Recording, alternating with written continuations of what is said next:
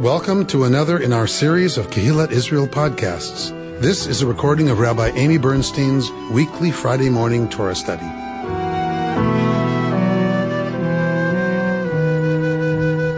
I would love us to like think about like how we could spend more time with Genesis. I feel like we kind of, we read a third of it, you know, and so we're going to read this story this morning, which I love. It's one of my favorite um, texts to teach people who are not used to studying Torah. Um, I've taught it at a Catholic college, Women in the Hebrew Bible, and used this scene, um, this text, and uh, it, it opens up just a whole new world for them in terms of not just reading what's on the page and really being able to bust stuff open and I want us to do that as well. But like I said, we're going to spend an hour on it and then we won't see it for three years.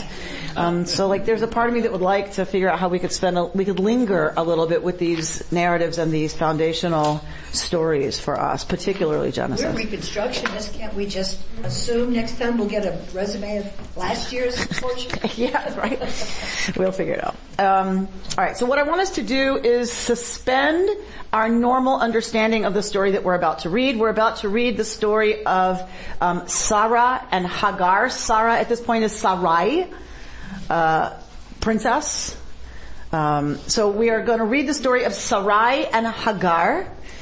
And generally this story is understood as uh, conflict between two women, right, and one oppressing the other. Uh, I'm not saying those things are absent, but I really would like us to look at this with fresh eyes. You've seen, you've heard me talk about uh, the, the scholar of blessed memory, Savina Teubal. Uh, and she wrote a book called Sarah the Priestess. And this is her book on Hagar the Egyptian. It is her contention that these stories come from much earlier than ancient Israel. That these are stories in the neighborhood and that everybody had stories about uh, powerful women who would have been priestesses in Canaanite tradition. Uh, and also in Egyptian, right? You had you had goddesses, and often they had priestesses. So um, for Teubal and other scholars looking at the earlier Sarai, not this Sarai, we know that this is a, a patriarchal monotheistic tradition, but the the Sarai from which this derives very well might have been a priestess um, and princess, right? As well. So often royalty had dual roles, both in the royal house and in the royal court and in the religious tradition uh, that they were a part of. Are you talking about Mesopotamia? Yes, in Mesopotamia and in Egypt. So, it, it, but yes, in that whole area of the Fertile Crescent, um, these stories, you know, were circulating for thousands of years before we get our reconstructed version of Sarai. So I just want us to like hold, I'm not saying, again, I'm, I'm not trying to argue that's what we have here, but I want you to hold Sarai in the neighborhood, that character when we encounter our Sarai. Right? That this is a pedimento of sto- of character stories that would have wound up to be our Sarai. Um, so this is definitely a reconstruction. It is not those stories, but um, Teubal reads this story through the lens of Canaanite mythology. So I just want us to go there because I think it's a powerful way to reread this story. All right, did I see a hand already? Pedimento? Does that mean like a basis, a pediment? Like a, a like a kind of collection of and what has been distilled from many, many stories, we, we get distilled, a distilled version of the character Sarai. There was probably a huge collection of Sarai stories. Right. She would have been a hero, she would have been a religious hero, she would have been a representative of the goddess on earth, right? She, right? So, um, and Abraham too probably, right, was a, a hero figure, and we we just don't have that literature. We don't have those stories. All right. We manufactured a few. yeah, yeah. So the important thing about whether you're just looking at Israelite society at this time, or you're looking at uh, even let's say the Mesopotamian traditions of an earlier time leading up to this time, in either case, heirs were incredibly important. And we know certainly in Israelite times, that's how women achieved status and security and a place in the family uh, was to have a son. Right, so that is the desire throughout the Bible of what women want is a son. What do men pray for? Sons. Deliverance from an enemy. Men don't want to be killed in war and have everything taken from them. Women pray for a son. That's how each achieves in the world. So, uh, so we see women praying for sons. The in, in the earlier tradition, in the Canaanite or the Mesopotamian tradition, a priestess would have wanted an heir to pass down right her both traditions and role and stuff right she she also wanted an heir so so heirs are critically important in both For the priestess, would it be necessarily a son or could it be a daughter? it could be a daughter it could be a daughter. That we, that we have some reason to believe that some of the Rebecca stuff, the Rebecca narratives, the youngest daughter would have been the one to inherit the religious position of the mother. You'll notice Rebecca's parents are gone. Um, or her, her mother, her mother's not in the picture, Rebecca's. Um, and remember, she steals the idols from her father's house, right? If you read that story for, through someone like Savina Teubal's eyes, Rebecca was taking what was rightfully hers she was taking the the the um, ritual objects that would have allowed her to fulfill her role as priestess of the clan. All right, so let us begin at 16.1. Now Abram's wife Sarai, who had not borne him a child, had an Egyptian slave named Hagar. So Sarai said to Abram, Seeing as Adonai has not kept has kept me from bearing a child, have intercourse with my slave. Maybe I will have a son through her. Abram heeded Sarai's voice. Ten years after Abram had settled in the land of Canaan, Abram's wife Sarai took her slave Hagar, the Egyptian, and gave her to her husband Abram as a wife. He came to Hagar and she became pregnant. And when she saw that she had become pregnant, her mistress became for her an object of scorn.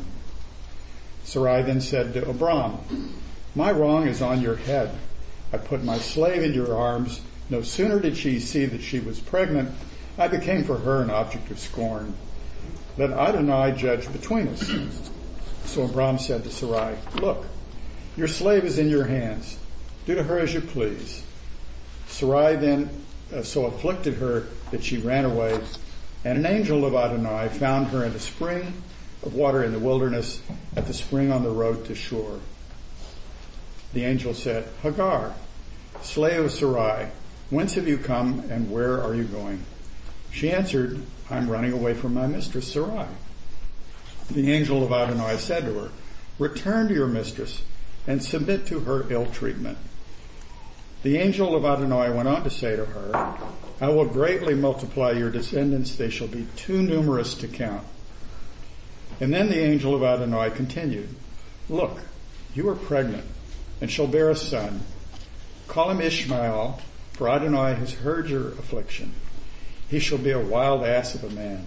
His hand shall be against all, against the hand of all, shall be against, his hand shall be against all, and the hand of all shall be against him. He shall dwell in opposition to all his kin. Okay. So she called Adonai. Wait, wait, wait, wait. wait. Okay. I just like that she said, look, we're pregnant. All right. Many, many, many, many things going on here. Many, many, many, many, many. All right. How does Hagar come to be part of this household? Their time in Egypt. Say that again. You know, they, they pretended to be brother and sister because uh, Avram was scared he'd be killed to get Sarah. And so Sarai is taken into Pharaoh's palace, right? And when they Plague hits. When they get thrown out, right, because things don't go so well when she's taken into the harem, uh, they are thrown out and they are given lots of stuff. They are given wealth and they are given cattle, they are given all kinds of stuff, including male and female slaves. So, uh, the conjecture is that Hagar is given to Sarai in Egypt. She's been a part of the household for a long time. There's nothing happening between her and Abraham. Right? She's Sarai's handmaiden. According to both Mesopotamian tradition and uh, early Israelite tradition, if it's Sarai's handmaid, she has full control over what happens to that particular kind of slave. And we're not sure that it's actually sl- slave, there's different slave statuses. Um, and so the terminology is important. I'm not an expert in the terminology, but there's, um, there's something about shivcha, that she's a shivcha, means that Sarai is in control of her, of her, of her destiny, of, of Hagar's destiny, right? Is a shivcha always, I know it's always a woman, but does she always work for a woman? Would a man have a shivcha? I don't think so. I think he would have a manservant. Uh-huh. It's kind of like the, the ancient body servant. You know, like somebody who's that intimate and close. I, am I'm not sure, but I, but I think it was mostly women. So, uh, so, so she's been in the house a long time. There's nothing happening between her and Avraham. And now we start chapter 16. It's all about Sarai. Right? Just, we're just getting a proclamation out of nowhere. The Sarai Eshet Avram lo yalda lo, right? So what's the status for Sarai starting chapter 16? She is the wife of Avram. Lo yalda lo. She had not given birth for him. You know, meaning a child to him. Villa shivcha mitzrit. Ushma hagar. And she has a shivcha. What kind of shivcha? Mitzrit. Egyptian. An Egyptian shivcha. Ushma hagar. And her name is Hagar. Tell me about that name. Hagar. It's Ger. Ger. What is Ger? from Stranger. Right? So, and how would you say the stranger? Hagar. Hagar. But they they made it masculine though. Wouldn't it be Hagar? Wouldn't it be Hagara? You know, wouldn't you want a feminine version of that stranger word? I don't know if there is one. Oh well. I don't think there is one. Okay. Ger is just a s- foreign. Okay. I don't, I don't, but I know what you mean. It should be modifying. If foreign is modifying f- something feminine, it should have a feminine form, but I don't think it does. Okay. Um, so the stranger, Hagar, her name is Hagar. I just don't think we can call that an accident. I don't care if it was the most popular name in Egypt. I, I don't think it's an accident that that is what her shivcha is called in our story. Because I think this is a lot about where we belong, where we fit, where we don't fit, who's crossing over. These are Ivrim, right? Avram's the Ivri, the crosser over. So keep all that in mind as we, this is not just right, the story of what's happening is also, I believe, hugely symbolic as a story. So she has a shivcha mitzrit, she has an Egyptian shivcha, her name is Hagar. Vatomer Sarai el Avram, and so Sarai goes to Abraham, right, and says, Hinena atzarni Adonai. God has, right, made me barren, right, has, has not allowed me to bear. Bona el shivchati. Come into, please, my shivcha, right? Ulai ibane mimena. And possibly I will be built up, mimena, by her. Okay. So, ibane. I will be baned. I'll be built. What else is in that? You can't help but hear what in there? Ben, son. Right? So, right, all that's happening. I will, I Sarai will be built up through my shivcha. Because she is part of me. If she belongs to me, everything that happens belongs to me. So this is about Sarai having an heir of her own, and she will. You've seen The Handmaid's Tale, right? Or, or hopefully you have read it. Um, so right, that it, it belongs to the mistress. So it will be her legal child. Right? And this is what's called bearing on the knees, right? We're gonna see this when Hagar gives birth, and we have, uh, there's, I'll, I'll find it for you before class is over and pass it around. There's, um, they have found sculptures in the ancient world of people bearing on the knees of another woman, um, and then the, the midwife is out front. So it's clear it's not a midwife she's sitting on because the midwife is between her legs ready to catch the baby, but the mother is laying on the lap of another woman. The other woman is the one who will claim the issue of that pregnancy. Just This is exactly the handmaid's tale. The handmaid's tale comes from here. yeah. That's why it's the handmaid's tale, right? Um, yikes. Um, all right. So that is what's happening. Sarai is setting up the only means she has at this point, because she's older, the only means she has at this point for an heir for herself that yes will of course belong to Avram because any pregnancy in that tent belongs to Avram, right? But it's about Sarai wanting an heir of her own. Alright. So, she goes to Avram to make this deal. Vayishma Avram lekol Sarai. And Avram listened to the voice of Sarai. Some folks want to use that as the beginning of a place where the problems begin. It doesn't say he listened to Sarai. It said he listened to her voice. I said, you hold that and tell me why that might be the beginning of a problem. right? So, Batikach Sarai Eshet Avram et Hagar Hamitzrit. And so Sarai took, uh, Sarai, Avram's wife. So we keep getting their status vis-a-vis Avram and the household. Right? She's, she's Sarai Eshet Avram, Sarai the wife of the patriarch, and Hagar is the Shivcha Mitzrit, the Egyptian handmaid. That's how they're referred to over and over and over. Their status is being hammered, right, into the reader's attention.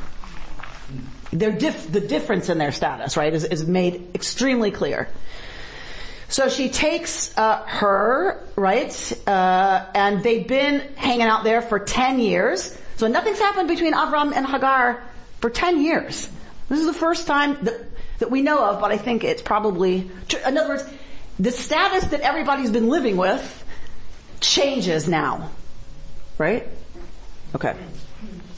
Uh, that they've been in the land of Canaan 10 years and gave her Shivcha to Avram Leisha as so this is where things get interesting. What is she given to him as? It says Leisha. It says as a wife. My translation says as a concubine. So we have to, right? We have to start questioning like, what is Hagar's changed status? Are those words the same in Hebrew? Wife and concubine? No. Or Um, Aramaic? Yeah, I don't know the word for concubine, so it must be. Right? They wouldn't use concubine for Isha unless it also can mean concubine. Um, but I, I, I'm, I don't know. But I, but it's clear that it's clear that it's possible it can mean Isha can mean concubine. But we have to keep in mind Isha also means wife, and even if technically she's a concubine, what happens next tells us the Isha status radically changes what's happening in the house. Right? In the clan. Radically. So even if technically she's whatever, Isha is used, I think, because that's what in fact happens in terms of the dynamics. The interesting thing too is that for 10 years nothing was going on and it was only when Sarai made that clear that something did happen. Correct. Maybe something was omitted. That's possible too. Yes, absolutely. We can trust that we've lost a lot of material, for sure, the for sure. It's important that, But that this, been but this is what survives. Maybe Yeah. on purpose. Maybe Yes. on purpose. Right? To go from a shifta to an ish, that's a major step up for her. Correct. Right? Just ask a lot of women. So the the other thing the rabbis point to is th- is this next line. He went into Hagar, right? Vayavo el Hagar. He went in. He came to Hagar, which means intimacy. Right. Vatahar, and she conceived. The rabbis want to say this is a miraculous conception, like it, that he goes into her and boom, she's pregnant. That this was totally God approved. The proof is he goes into her and she conceives. If she didn't, right, that's how we know Yudhe Baveh approves. Although there's a J text here and an E text. so there's a difference between the J and E treatment of this situation, but we don't have time to go there. Um, so, um, but in any case, it seems that's what happens. He goes into her, she conceives. So the, what he, what their relationship was about is, is done. It's not like it's a love affair, right? And they went off to Hawaii, and then Sarah's taking care of the house, and then they come. Like he goes into her, she conceives. Boom, it's done. Okay. Or is it? Or is it? right? Alright. The two sources, our earliest sources uh, of material that we have here uh, is from the Yahwist, J, and the Elohist, the one who uses Elohim for God. Those are two of our earliest sources. This is a combination of J and E. There was a J version of this story and an E version of this story. Generally, we break that out as north and south. E is north, J is south. Remember how long Israel is? Israel's like California, right? Think about how different San Francisco is, or even further north is from Baja, or like as far, right? You, it's a huge distance, not only um, physically, but mentally and their approach and their traditions and where they come from and what influences how their stories evolve. So we have a, a, you have to have the United Kingdom's story reflect both the North and the South. And are both reflected here in the Torah? Yeah, yeah, yeah. Okay. It, the, our earliest stories in Genesis are a combination of J and E, usually interrupted in places by P. J and E get put together, and P comes in later to punctuate what P's interested in.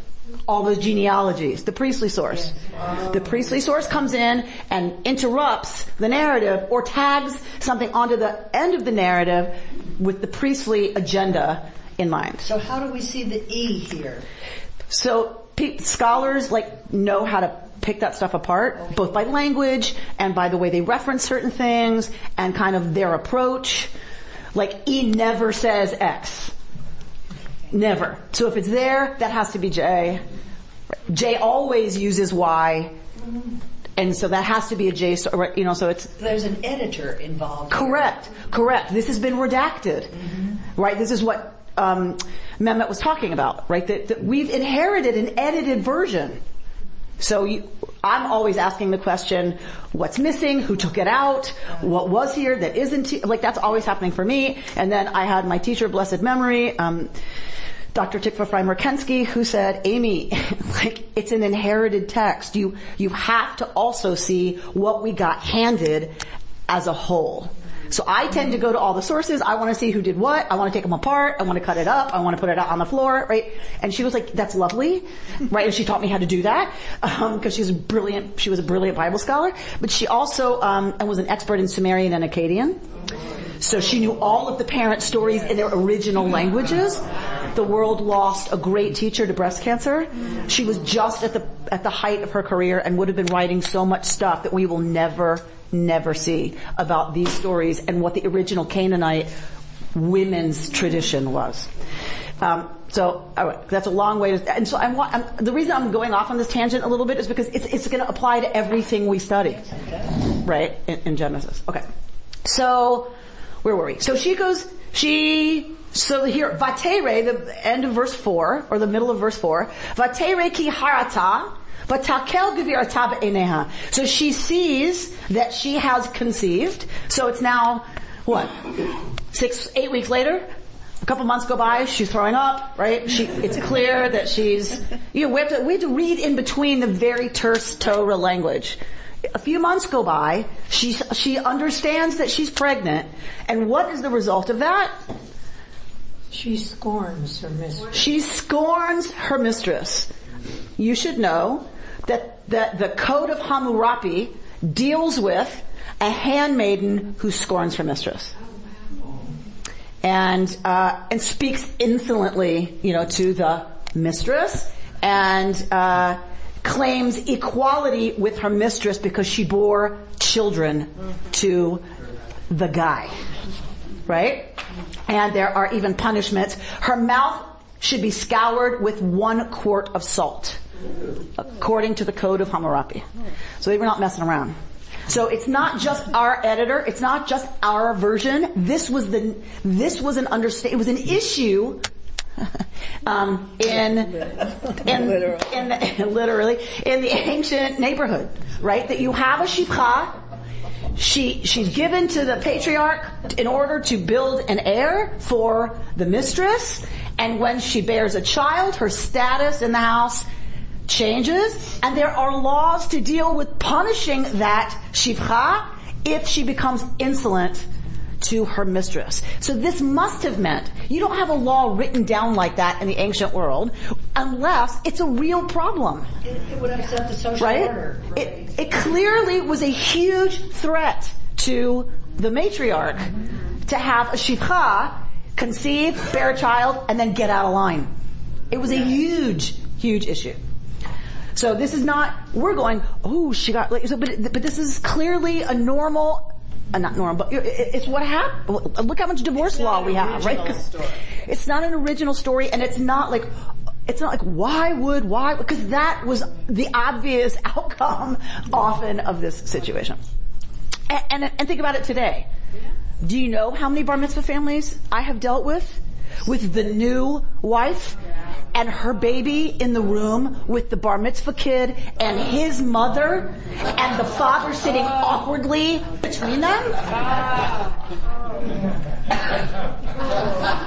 It's so icky so many times, right? And sometimes new wife comes in with a toddler and an infant, and the mother, the first wife, has one child. It, it is incredible how often it happens, um, but also the tension in the room often, and and my heart is just kind of naturally pulled to the first wife, who's who's often really really strong. A little older than the. Of- of- Let's put it this way: second wife is never older than first wife, ever, And maybe a contract. ever. They may be the same, never older. Unless you're the president of France. Okay. Macron. You have to love that name, Macron. That's right. Um, An older one. all right. So, so this happens, and so, so, so I'm saying it's still happening. We're reading this as an old story, but it's it's still the dynamic, right? In in families, this is this is just the reality. All these stories are brilliant for that reason. Exactly. So so so now what happens? So now Hagar's getting cheeky, right? And Sarai does what? Huh? Get out. No. What does she do? She goes to Avram. This is clearly not about Sarai and Hagar. Oh, because he's This is not about Sarai and Hagar. This is about Sarai and Avram. She goes to him. And what does she say? Hamasi alecha. What is Hamas? Oh, oh, Hamas, violence, chaos, terrible stuff. Hamas. That's why they call themselves Hamas. Because that's what they're trying to do, is spread terror and chaos, right? Hamasi, Hamasi alecha. My Hamas is on you. I gave you natati shivchati. I gave you my shivcha bechekecha in your bosom. And as soon as she saw that she was pregnant, right, I am diminished in her eyes. Yishpot yud hey vav hey, yud hey vav hey uveincha. Let yud hey vav hey judge between me and you. This is the scorned woman. Never mess with a scorned woman. What's going on? She's saying, get her in line. So what does that suggest? It's her handmaiden. Her So, so what does it suggest that she's going after Avram like this? Because she has Very She has limited power. Maybe Either she has limited power or, favoring her. aha. Sarai blames Avram very clearly for this and she's ready to go to the deity about it. That suggests to me Avram has done something, or I'm not saying he did. she she believes or sees or or that's her interpretation. He has changed the status of people in the household. He has done something that has led Hagar to have Sarai be diminished in her eyes. He looks like he enjoys that one. He looks like he's enjoying the solution to the problem a little too much, says Sarah, right? Hmm? He might want more, right? Whatever it is, it is very clear this is between Sarai and Avram. Too many people want to make this about the story between Sarai and Hagar, and it's not. Is Hagar the, you know, the interruption of, to the marriage? Of course. But it is clearly Sarai who believes Avram has done something to her. To her. That they have been together, they've been through everything together, they left and went to who knows where, she followed him, Right? Lech lecha, the beginning of our parsha. Go, is said to Avram. What does he do? Go back home and say what? Uh, an invisible voice that I believe belongs to a new God on the scene told me that we should go. She's gonna say where? What is his answer gonna be? Uh, to the place that, that this new God will show me. And she says, sure? Like, wait, I mean, so imagine that conversation, right? Right? Fill in that story that is missing. She goes, like, she gets taken into the palace of the Pharaoh, into the harem, because he lies to protect himself. What happens with the other guy? She gets taken by another guy, right? Another wealthy guy. Twice she's taken to spare Avram's life. This is about something he's done that she feels is a betrayal of a pretty large magnitude because she's ready to go to Yud He Vav He. Right? Let Yud He Vav He Yishpot judge between me and you. Okay. Mm-hmm.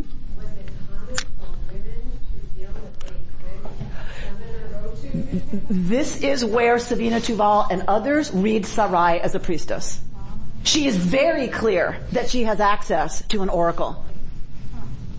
Whether it's direct contact or some intermediary, it is very clear Sarai can go to Yud for a judgment. So that, right? So that is clearly one place that they read that this is a long history of Sarai having been a religious functionary herself, because she does not say to Avram, okay, go talk to that invisible voice that, you know, called you. She's empowered. She's empowered. 100%. Vis-a-vis the God. Amy, isn't there a conflict here between the concept that the wife is the property, the chattel of the husband? I mean, how, why would, what would she have the power to say to Abram, I'm, look, I'm putting you in your place? It's another indication that this might be a matriarchal story that's been, this is the remnant of it, because it's very clear she's his equal. Yeah. Yes. Like the, she's going to go to God and get a judgment, right? She's going over Avram's She's head. going up on, over Avram's head. That's exactly right, and doesn't feel threatened by it. Right. right? Um, and so it's another reason we believe this is probably, you know, a matriarchal story that has been adapted for the new patriarchal religion of early Israel. The Canaanite history. Yes. Yes.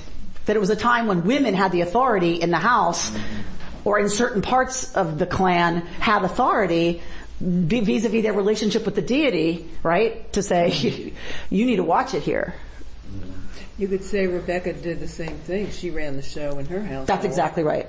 And actually, let's hold that because a lot of people read um, Rebecca as the new Avram. Just saying. All right. First question first. Hammurabi's law, which attends to this, was that a real law? Yeah. So why didn't that defends the woman? Says that Sarai. yes. Yes. So what impact does that law have in this situation? Why does uh, Sarai have to go to the to God to uh, as the judge when there is a apparently a secular law that gives. You tell me. Because the men interpret the secular law. so men interpret the secular law. Who, what authority does she want to go to? It's, it's very clear here. She's so angry with Avram that this is not about scour her mouth out with salt, right? That, that secular law would have been about how do you punish the concubine. But, and that's a Mesopotamian law. It's not an Israelite law, right? So that's A. But B, even if it was the common law, she's not interested in punishing Hagar only. I mean, she's not happy with Hagar. But she's, that's not her, I think, that's not her primary interest. The story tells us she's so angry at Avram, she's ready to go to the boss, capital B, right? To rectify what's happened that she feels is Hamas to her. He has caused her Hamas.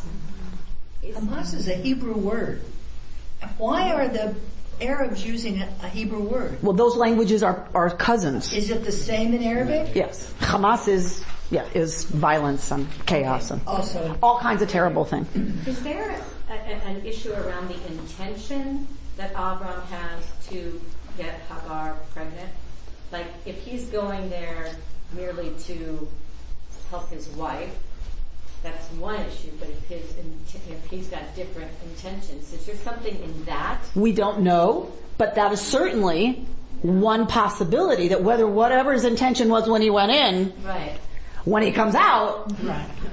something has changed that makes Hagar, in Sarai's opinion, Right. something has changed with Avram that has Hagar being insolent to her now. So something. Right? I, I mean, what is it? But I, I, can't imagine it's that he's playing mahjong with her. do, do- do you know what I mean? Like, I think we have to imagine something about his intention vis-a-vis intimacy with Hagar. Something has changed.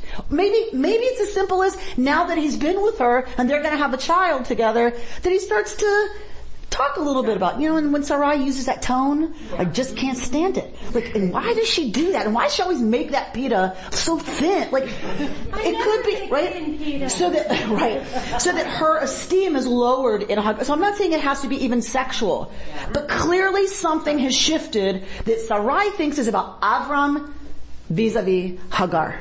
Was she mad at Adonai because she could not bear a child? Or was that just the accepted situation? I move on, project my anger into um, clearly, it's misery for a woman to be barren in ancient Israel. Misery. So is there anger involved? Having been someone who's dealt with infertility issues, um, it is agony. It is agony. To long for a baby and not be able to conceive is the most intense agony. Um, think about how long that's been the case for her. So I have to believe she probably is pretty angry. And then when she sees that something between Avram and Hagar has shifted and now she's being scorned in her own home, when she thought she was going to be raised in status by having an heir, right? I have to believe that fuels a lot of what's happening here. But it, but it's interesting that even if it's understood as a punishment from Yud Hey Vav Hey, she's ready to go to Yud Hey Vav Hey. And expects justice from Yud Hey Vav Hey. Right? So, so if she believes it's a punishment, or, and everybody in the house believes it's a punishment, okay, but she was able to hold right alongside that, that if she goes to Yud Hey Vav Hey, she's gonna get a fair hearing. But I, I, I, I took my medicine. Now these two are messing around. I'm mad. Yeah, yeah, yeah. Doesn't she get evicted even before she gives birth? Yeah. But she comes back. Oh, she comes She comes back. All right. All right. So what does Abraham answer her? right? Hine shivchatech beyadech. All right. Your shivcha is in your hands. Asela hatov be'enecha. Do to her what is good in your eyes. Right? But ta'aneh Sarai. And Sarai ta'aned Hagar. This is the word used of what happens to the Israelites where? In Egypt. Oh. Where's Hagar from? Oh, hmm. The matriarch of the Israelites oppresses an Egyptian who has no power and no status and no protection. And what happens in the book of Exodus? The Israelites, who have no protection and no status, are oppressed by the Egyptians. It is a very interesting thing, I think, that our ancestors put this word and this story before our enslavement. We're not angels. Even our ancestors and our sacred stories say, we did it first to the vulnerable Egyptian. To the stranger who wasn't in her own land, who was dependent on them for everything. Then it happens to us. I, I, I love it that our tradition, our sacred tradition says, you're no different. On some, we're, humans are humans. Like, you know, very honest. I mean, I think, I love that about this story. I'm not proud that we're like this, everybody. I'm not just talking about Israelite. I'm not proud that this is human nature. I'm very proud that our tradition puts it smack in the holy scroll that goes in the ark that, you know, we turn to to worship. Like, not to worship it, but we turn, when we worship, we turn, right, and we face, right? I just, I don't know. I, there's something really powerful to me about that. Truth. Our ancestors aren't perfect. They're not heroes. They're not right. I mean, they're human. Exactly. And so what happens? Vativrach mipneha. And so she flees from before her. She, Hagar, flees from before Sarai. She runs away. It's getting so bad that she runs away. She's a shipcha. She's a slave. She's an Egyptian. She's a ger. Huh? She doesn't confront her. She doesn't confront her. She leaves. She's a slave. She's pregnant. She's foreign. like, you can't get any lower than Hagar's status. It's got to have been bad. N- now, she's not only all those things, she's a fugitive. She's a fugitive. That's who we're going to be dealing with now. Right? So whatever's happened, what we have f- for the rest of this story is a vulnerable, pregnant, fugitive stranger out in the world by herself with nowhere to go. All right. So how does the Torah feel about that? What happens next?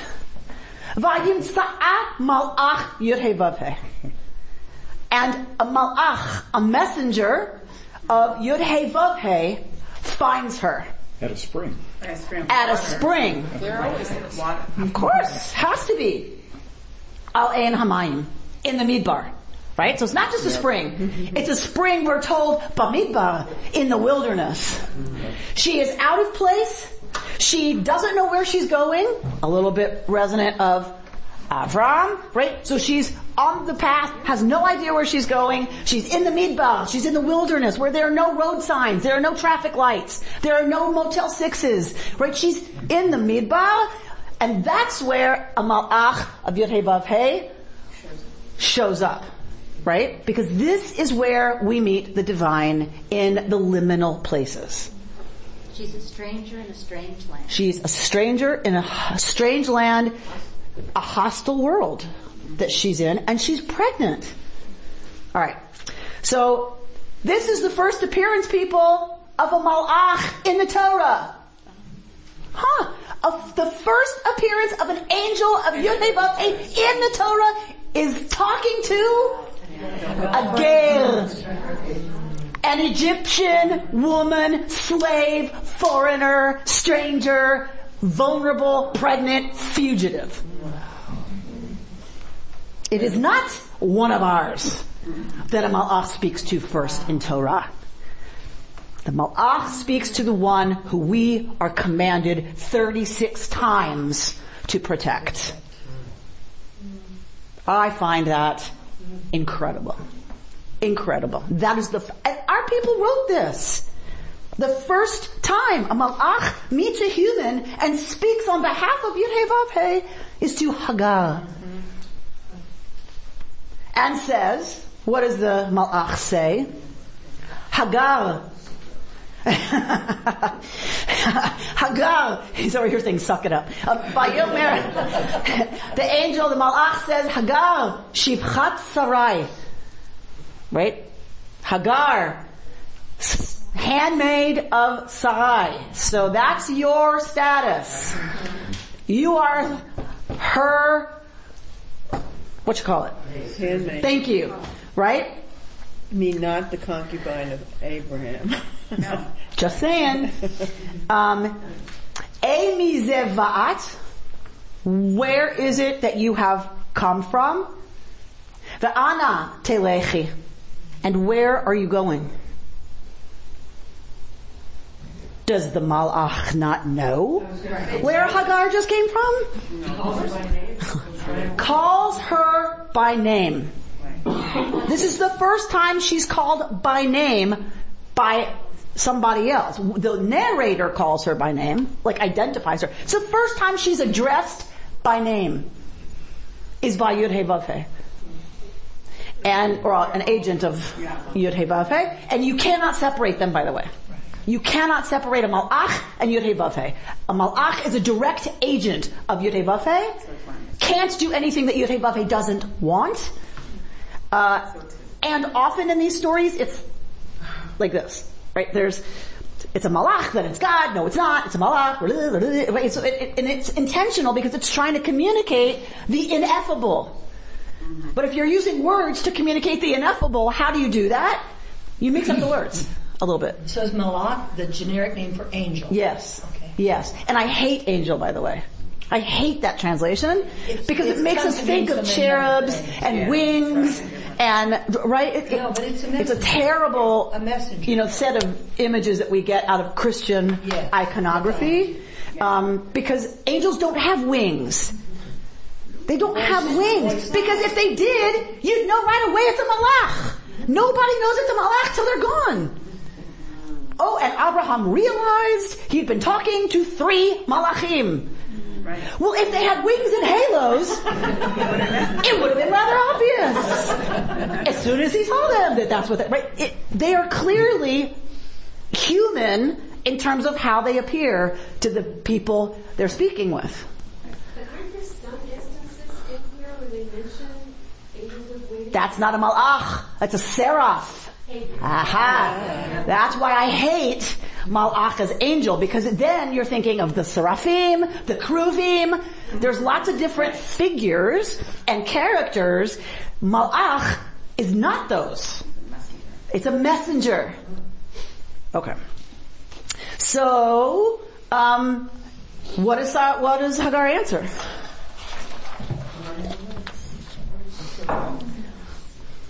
Running away from the messenger. right? I am running away from my mistress Sarai. Alright. So we clearly, uh, my classmate, uh, Rabbi Toba Spitzer, one of the most brilliant people I've ever met in my life, and I, and I mean that, she's brilliant, wrote an article a very long time ago, um, where do you come from and where are you going?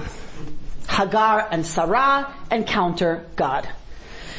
And uh, she quotes many other scholars, including Phyllis Trible, uh, who, who wrote a book called Texts of Terror uh, about um, women. A a lot of them are about women in the Torah. So we we get this very terse interaction, and for Toba, she says for the Torah, it's important that Hagar is out of place.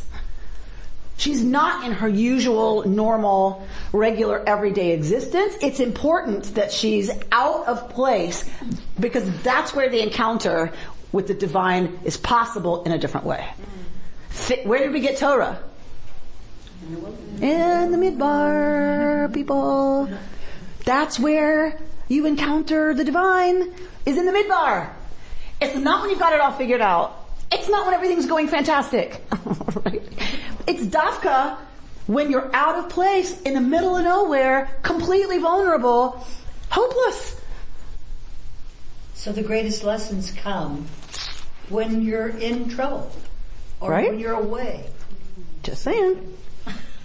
So the other thing that Toba points out, she's a shifcha, right? We, and we get that indicated here. She and the messenger both agree she's a shivcha. Like, mm-hmm. If the first part of the Malach's, Malach's question, from where have you come, suggests Hagar's proper place, then the second half, where are you going, implies that Hagar is now out of place. Like a director who has lost control of one of his characters, the divine messenger seems to be saying, you and I know your proper place, so what are you doing out here? In the wilderness. It is in this context that Hagar answers her words, Mipnei Sarai Gvirti Anochi Borachat, I'm fleeing from my, from Sarai, my mistress. So she's saying Sarai is her mistress, right? She's not arguing that she's now Isha equal to Sarai, right? She's owning that Sarai is her mistress. Uh, yeah, it's her mistress, right? It goes beyond a simple factual response. Mipnei means from the presence of, but it can also mean because of or for fear of. Hagar acknowledges that her proper place is as a servant, yet she justifies the situation by asserting that it is on her mistress's account that she is out of place. While not entirely defiant, Hagar's response suggests a willingness to stand up for herself, a sense of boldness, and a sense of determination. The other thing the Malach is implying is that Hagar has agency. Where are you going? Implies Hagar now is an agent of her own destiny, her own future. Right? It doesn't say, oh, you better hide, Sarai's coming and she's gonna find, it, it, so where have you come from and where are you going? Means Hagar deci- is gonna decide her own future, right? About what's happening next. Um, okay. The question suggests, as Toba is saying, the question suggests that her fate is in her hands and that we, reader and malach, do not really know where Hagar is headed. Hagar's answer, though simple, recapitulates the two aspects of the Malach's question. In the first part, Mipnei Sarai Gvirti, Hagar has left the place which properly defines her role as, you know, subservient to Sarai. Anochi borachat, I am fleeing. Hagar is the actor, proactively making the choice to leave a difficult situation. and it is in fact through the Malach's initial address that Hagar truly becomes the subject in this story. Right? She's been an object in some ways till now, with the Malach addressing her Hagar and having this conversation, Hagar becomes the subject of the story. Not her son. Right now, her. Okay. So what, what happens? What does the angel answer? And the Malach of Yud says, go back to your mistress and submit to her harsh treatment. And the Malach continues, doesn't wait for an answer, but continues with essentially an omen. I mean, not omen, an oracle, prediction. a prediction. I will increase your offspring and they shall be too many to count. Have we heard this before? to whom was it said? Avram. To Avram. By whom? God. By Yud Hey Vav Hey. Is saying the exact same thing to Hagar that Yud Hey said to Avram. She is do, she's getting the exact same message as Avram got. Your offspring, not Avram's. Your offspring will be too numerous to count. That's exactly what was said to Avram. Because offspring didn't belong to women. It belonged to the patriarch. She's being told she's, gonna have the status of Avram. That's huge. Another nation. We know that. I mean, we haven't heard it yet, but don't be, this is exactly what is said to the patriarch Avram. We cannot ignore that. Yudhe Vafe is treating Hagar the same way that God talked to Avram and giving the same promise to Hagar. Not, and Avram will have offspring too numerous to count through you you will have. Because what's ultimately to happen with the story is that she doesn't give an heir to Sarai. It starts that way, but then Sarai conceives, right? And we know how this story ends. She and Ishmael leave or are cast out. Savina Teubal has a different interpretation than cast out, but whatever. Um, so she takes Ishmael with her. He does not become the heir to either Avram or Sarai. He becomes heir to Hagar and a new people, a cousin people to Israel comes onto the scene through Hagar. So even though we're going, go back and submit to her, but because you have a destiny that has nothing to do with that household, but you have to go back. For you to have this kid and be safe and have enough to eat, like you, you have to go back. Okay? So is it understood that she will bear more children with Avram or with, she will have No. other fathers? There will be other fathers, but We- she we- will bear. she- she's told nothing about that. She just did it, they will be hers. They will be, you, you will have offspring too numerous to count. Regardless of who their fathers are. Exactly. doesn't Wh- matter. Not, does not seem to matter. They, the men in, in this, the interaction between Yud Vav through an agent and Hagar has nothing to do with men. Or the patriarchy. That's, that's huge. That's radical. So is this the start of the, the anger between Islam and Judaism? No. No, a story can never be the beginning of that. This is a story written by people who already have antipathy for each other. The Ishmaelites and the Israelites were enemies sometimes. How do you write the enemy story? But they were also allies sometimes. So is this story written when they're enemies or is this story written when they're allies? Okay, well we, we can, we can discuss that, right? But But it is. but it, it, it, it, it's to explain the origins of what exists now. It does show up. It is the taproot of what Muhammad used to. That's different. How it gets used by Islam is very different, right? Then this is the start of it. No, this is describing what already is. This is describing how did we get here? And being projected back to the ancestors, right? Now, I guess it was Mark's idea that I was thinking it is like the, a root of another story. No, No. no, it's it, of another story. Yes, the one, the one created by Islam, Right. right? Which has Ishmael being the one on the altar, Right. Yeah. right? So yes, it's the it's the root of that set of narratives, Yes. hundred percent, because it's their their version is going to be supersessionist. You have to use the other person's stories if you're going to supersede them. Right. If you have a whole new story, then who cares? It has nothing to do with each other. If you're trying to supersede the original version, then you have to have the same story come out a different way, like a New Testament. Right? The only reason you'd use New Testament is because you're trying to supersede the Old Testament. If you really don't care about relationship to that, you wouldn't need New Testament. You'd say our Testament. The Christian Testament. Right?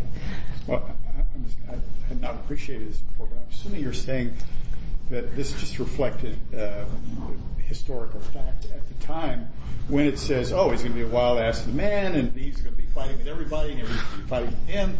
I mean, that's a lot of words to just put it there for no good reason. Correct. Correct. Right? So it's describing the Ishmaelites from an Israelite perspective. Yeah, the real Yes. situation. And, and we read wild ass as bad. I don't think that's what it means. And a wild ass in the midbar or whatever has complete control over their lives and over their destiny. They can do whatever they want. And who's going to mess with them? Right? They're, they're strong. They're out there. Right? So, so I'm not, you know, I'm not sure, but uh, uh, there's, there's not enough indication that it's an insult to convince me. And they're strong enough to survive. Absolutely. And they're going to become too numerous to count. That's a blessing. That's the blessing given to Avram. It is clear that that's a blessing or else God wouldn't say it to Avram. Right? God uses it to comfort Avram. You're going to be a great nation. Hagar is getting the exact same prophecy, the exact same promise. She's got a lot of power and agency. So, how is it that uh, Arab women couldn't drive? Where they lose it? Well, look, if, if we're honest, Israelite women, look how cheeky Sarai is, right? And how strong. And Rebecca, how strong. And Israelite women didn't drive either. I mean, th- th- their status wasn't fabulous. It, it was decent, but it wasn't fabulous. It was a, it was an ancient civilization and in the ancient world, right, that's how things were. If you're a traditional society, you buy into the values that made the gender, in our words, in, unequal.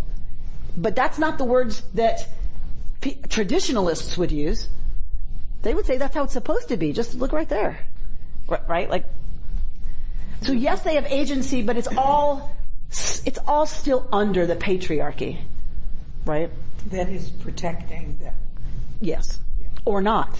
Well, it's owning them, not, not protecting. Well, you, but, so, in the ancient world, it might have been better to be owned than not protected. Right. You protect. If you had a decent owner, you could have a decent life. If you're not protected, you have nothing. Right? You're, you don't know what the next day is going to bring. All right, let's let's. I just want to finish. I know I um, gotta let you go, but I really want to finish because it's so amazing. Um, so behold, you are with child. So the malach keeps talking, right? Hagar has said nothing.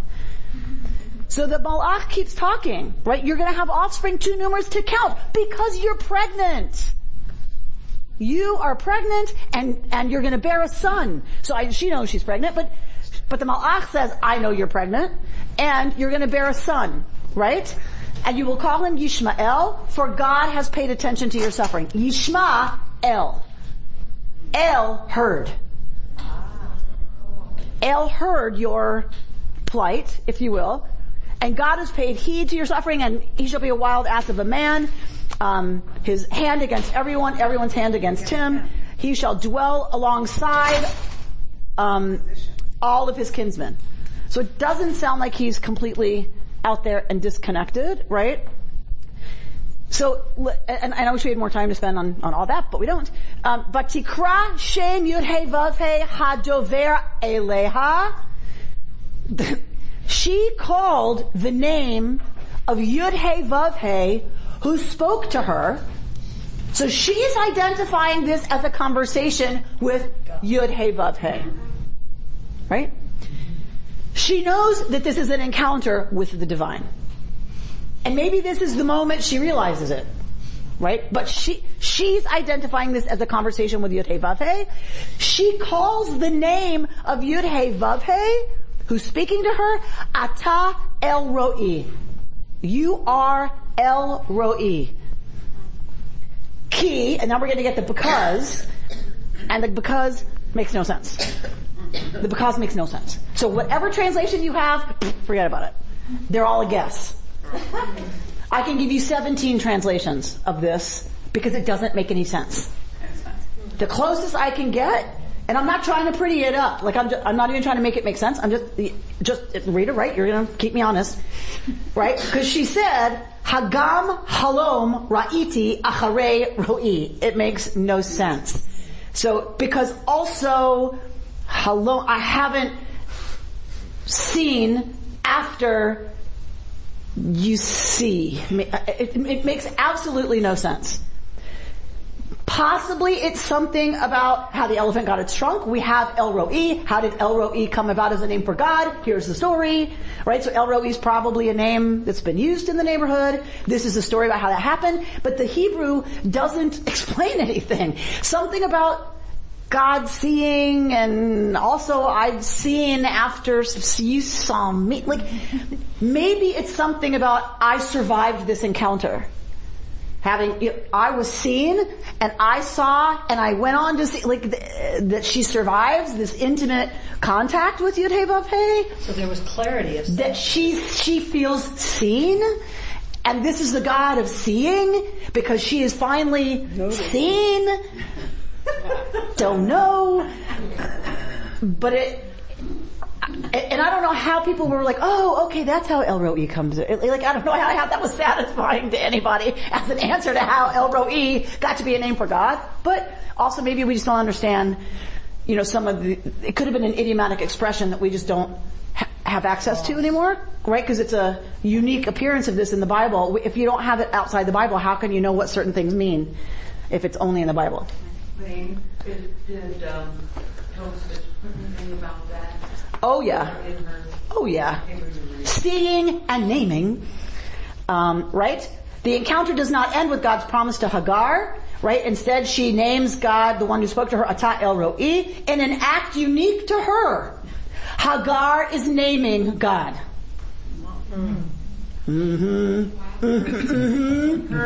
Mm-hmm. But what exactly is she saying? El Roi can be translated the God who sees me, the God of seeing, and the seen God. The precise meaning of her words is enigmatic. But Hagar is clearly identifying her meeting with the Malach as an encounter with God. Even more powerfully, she does not displace this act of recognition slash naming onto an intermediate symbol as does Jacob, who names the place Penuel after his wrestling with the man. Hagar names this deity face to face. You are El Roi. Hagar has not limped away, right? Like Yaakov does. Her words indicate that she is still in the presence of the divine even as she calls its name.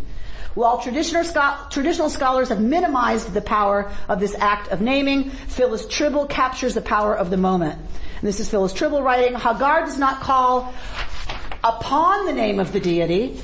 Instead, she calls the name, a powerful attribute given to no one else in all of the Bible. Hagar is a theologian. Her naming unites the divine and human encounter, the God who sees and the God who is seen. I was just thinking, you know, she's a poor woman wandering in the wilderness and she says God even sees like the lowest of the low, not just the kings and the patriarchs. Right? Hagar is making a statement about the power of being seen and thus being known. This malach saw her and called her name. And in his greeting proved that he knew her, right? In stark contrast to what's going on back at the tent. In being seen and named, Hagar achieves her own power to see and to name. I think that is one of Teubal's most beautiful points, is that how do we come to the place of being able to see anybody else and name, right?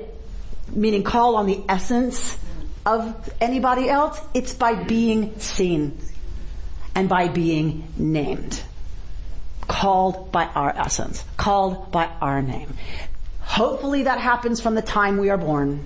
It doesn't always. Hopefully it happens to infants who are seen and named and called, right, for who they are by loving adults. But it doesn't stop there. This, I believe, is a type scene, but it's also what happens all the time.